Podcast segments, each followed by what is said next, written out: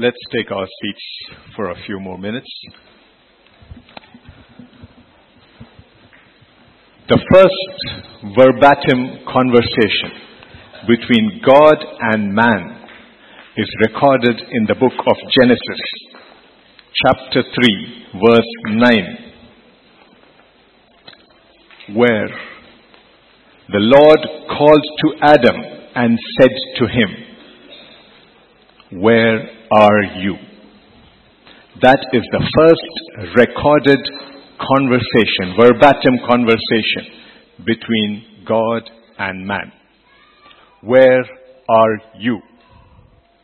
And the last recorded statement of God, as recorded in the Bible, in the book of Revelation, the last chapter, chapter 22, the last but one verse, verse 20, it is written, Surely I am coming quickly. And in between these two statements rests the story of God and man across the centuries. And today, God is asking us the same question and giving us the same warning. Where are you? Behold, I am coming quickly. The question for each of us to answer is simply this. When the Lord comes, where will you be? Will you be ready to embrace Him? Or will you be hiding? Where are you today? That is the question that each of us has to answer. Don't look at your neighbor. It's not about your neighbor. It's about you. Where are you? If you have your Bibles, please turn to the Gospel of Luke, chapter 15. And if you have a neighbor who doesn't have a Bible, please show your Bible across to your neighbor. Now we are not going to read all the verses, but very quickly I'm going to tell you the story recorded between verse 11 and verse 24. It's the story of a man who had two sons. The man was prosperous and the sons were enjoying the fruit of that prosperity. And yet, the younger son demanded his share of the property. He got it and went his way.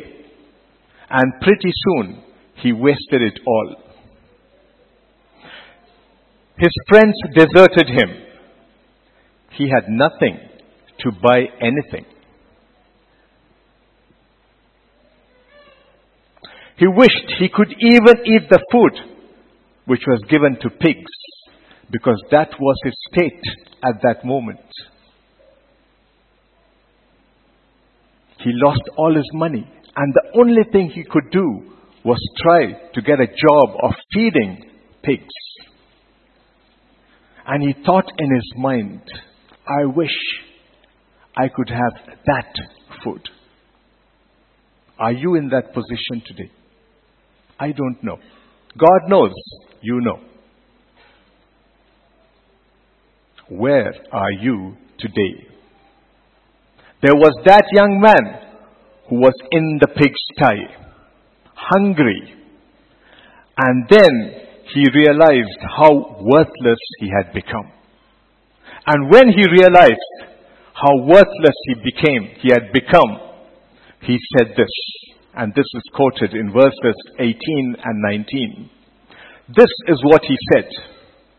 And this is what many of us need to say.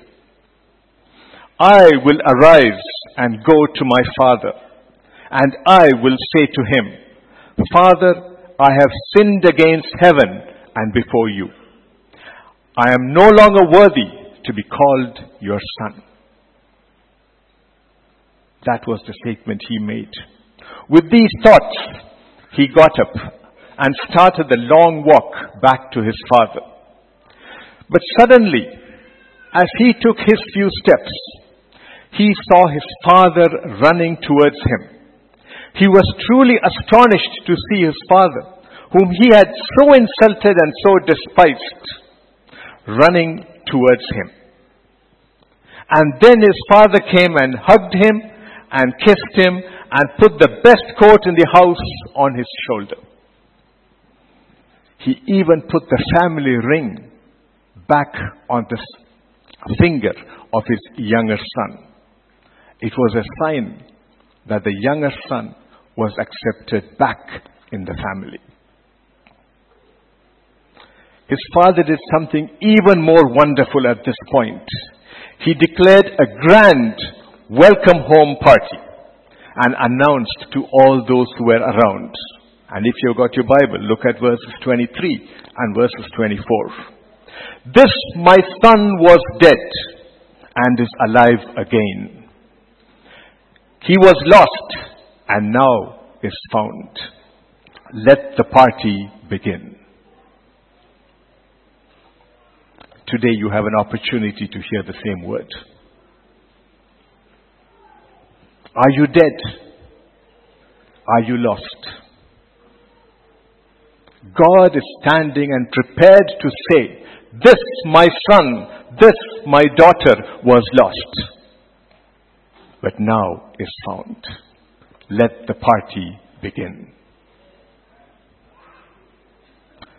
Now, the questions in the minds of some of you could simply be this What has this got to do with me today? What has this got to do with us today? Remember, a long time back, God asked Adam one question Where are you? Today, God is asking you the same question Where are you? And I'm throwing that question open to all of you. Where are you? You need to think about it.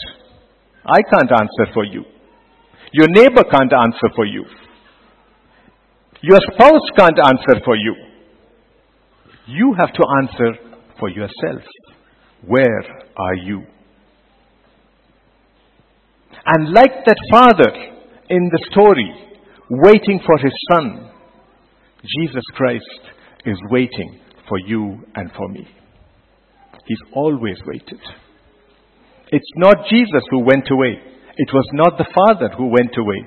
It was the son who despised his father, who insulted his father, took whatever possessions he could and went away. Sometime in the past, you and me, we did the same. We left our Creator. We said, I could do it by myself. I don't need anybody with me.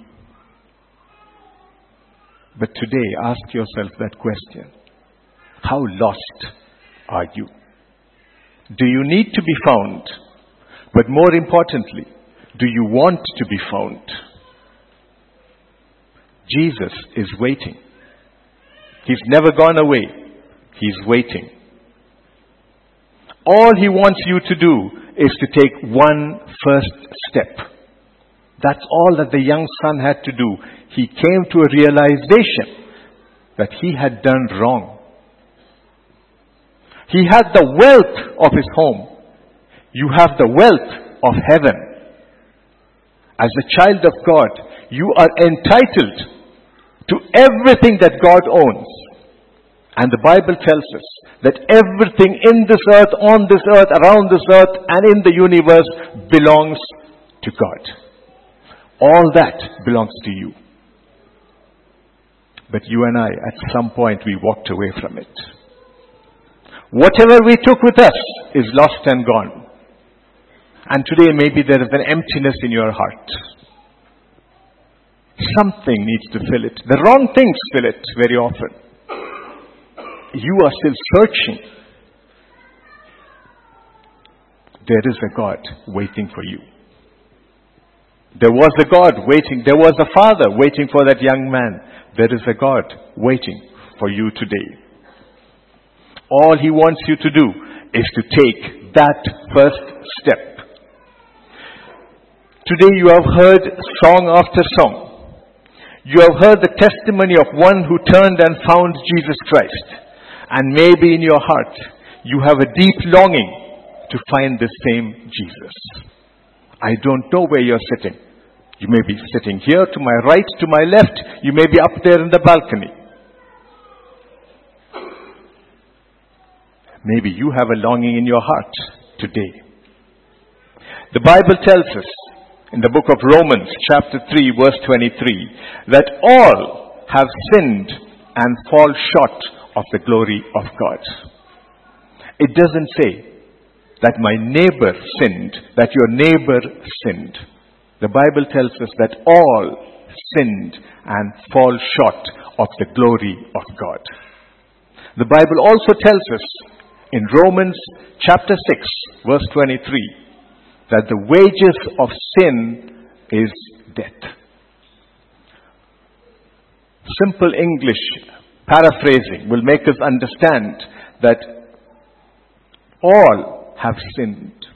That means you and I are or were sinners. And therefore, the punishment we should take for the sin that we commit is death. There is no alternative. The punishment for sin is death. Ask yourself the question Am I a sinner? Search your own heart. Don't worry about who's sitting next to you. This is not a time to worry about who's on my right or who's on the left. This is a time of you asking yourself one question Am I a sinner? What awaits me? For the wages of sin is death. You and I have to die for the sins that we have committed. We cannot, we have no means of working out an escape plan.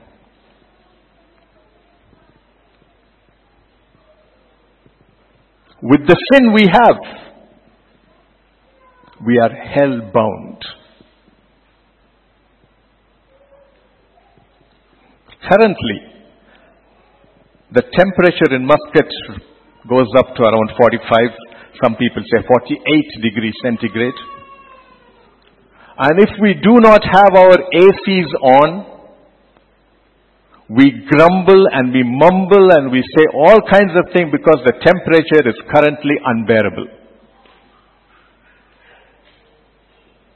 If you can't stand 45 degrees,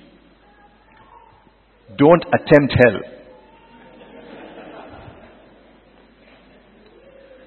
It's many degrees more. And there is no AC in hell. No salesman has gone there to sell an AC yet. But you see, God is a good God.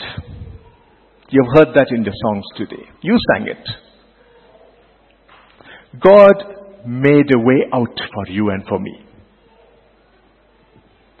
An escape plan if you wish. Because in that same verse, Romans 6.23, in the second part it says, the gift of God is eternal life in Christ Jesus our Lord. The gift of God. A gift is something that is freely given. You can't purchase it. God chooses to give you a gift. And what's that gift? He says eternal life. I don't want you to roast in hell. I want you to have eternal life. And I'm ready to give you eternal life. That's my gift to you in Christ Jesus. But he knew that for the sin we have committed, a price has to be paid. And therefore, 2,000 years back, in the form of Jesus Christ, God walked on this earth. He did many good things. But the best thing he did was to hang on a cross such as that. And as he hung on that cross and died, he took upon himself the sins of the world. But the story didn't end there, because had it ended there, that's the end of the story. But it didn't, because three days later, he arose from the dead. And when he arose, he defeated death. He defeated sin. He defeated Satan. He defeated hell. In Christ, you are a victor. You have that choice. You have that choice. You can choose life or you can continue to live death. You see, with that one act, which only God could do because He was sinless and He could take sin upon Him, He made sure that you and I have the right to enter into heaven and into eternal life. But there is a criterion. You see, God paid the price and He's gifting you with eternal life. But He asks you to do one thing. He says you need to be born again. What does it mean to be born again? If you read the Gospel of John, you will have an explanation as to what it is to be born again. But very simply, it means simply this. It means that you have to truly and honestly repent of your sins.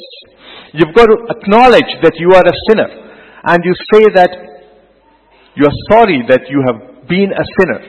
You accept that Lord Jesus Christ as your Lord and Savior from this day onwards.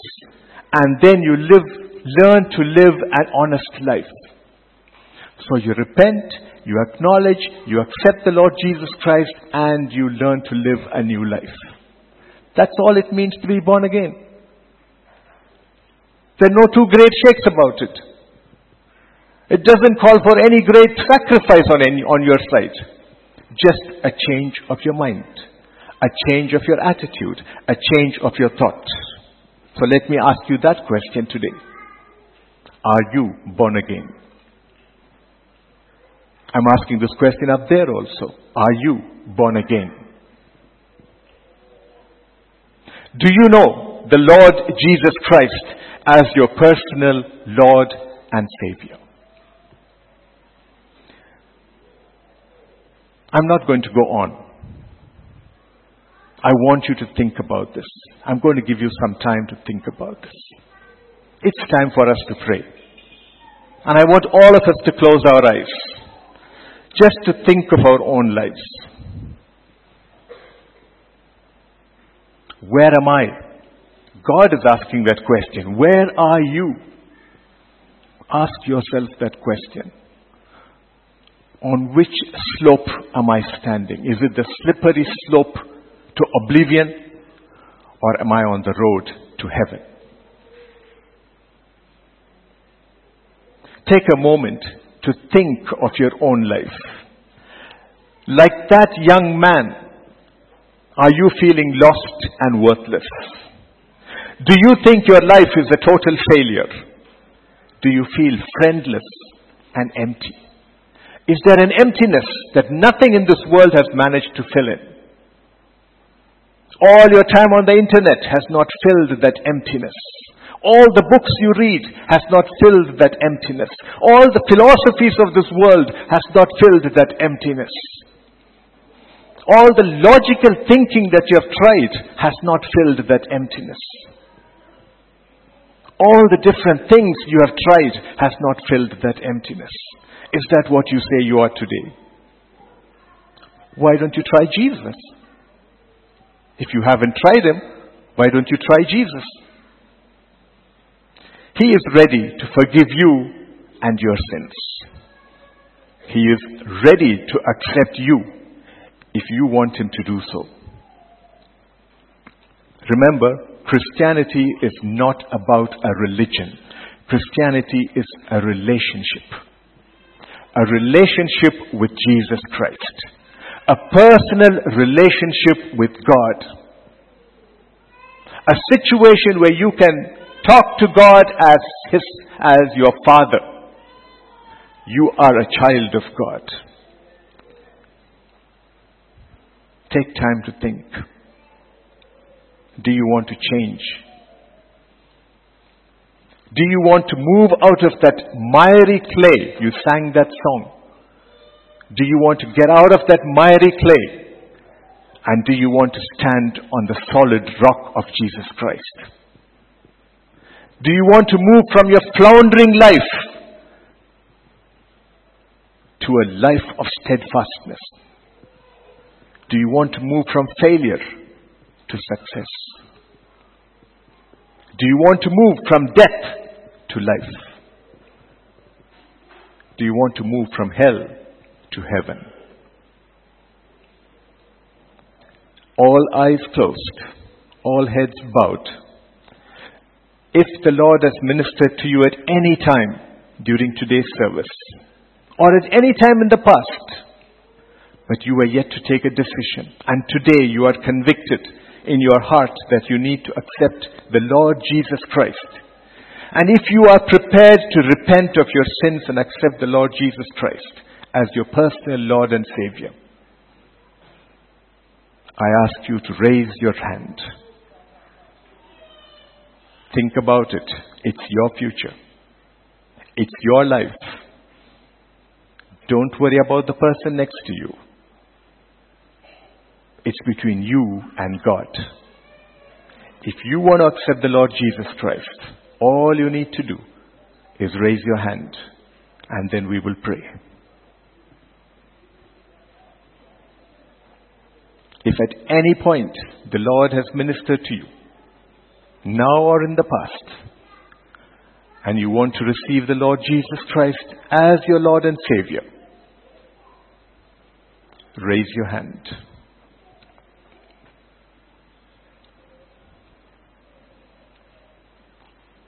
All it takes is a decision. Your decision.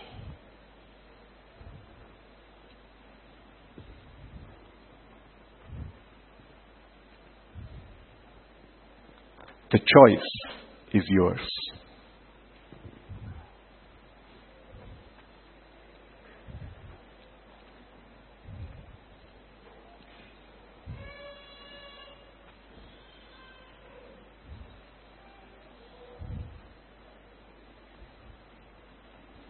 Think about your life.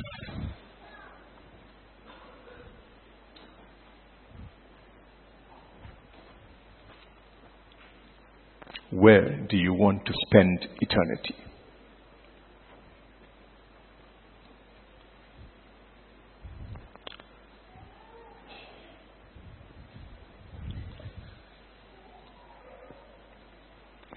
Maybe there are some of you here who want to come forward and be prayed over.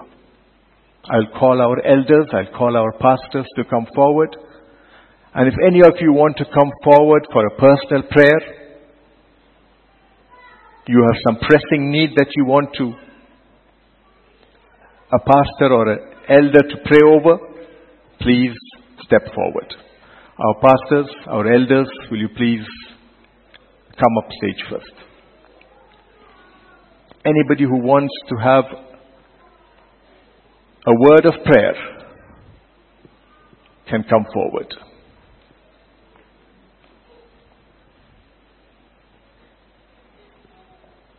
You don't need to be silent.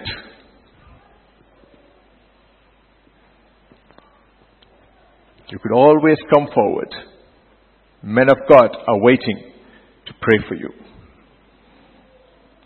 Talk to God. Talk to God.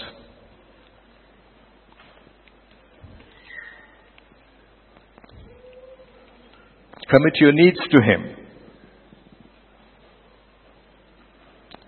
And if there's anything you are burdened about, come forward.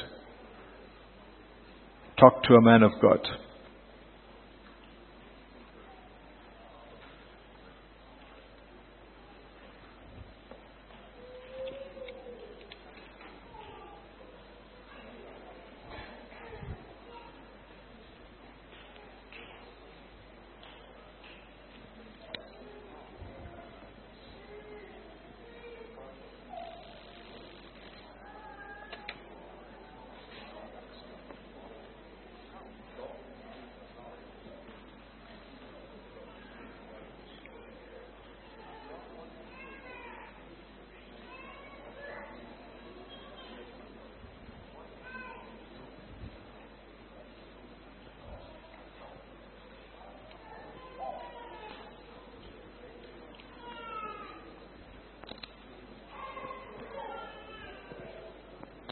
While some brother or sister is coming forward to be prayed for, the rest of you, please be in an attitude of prayer.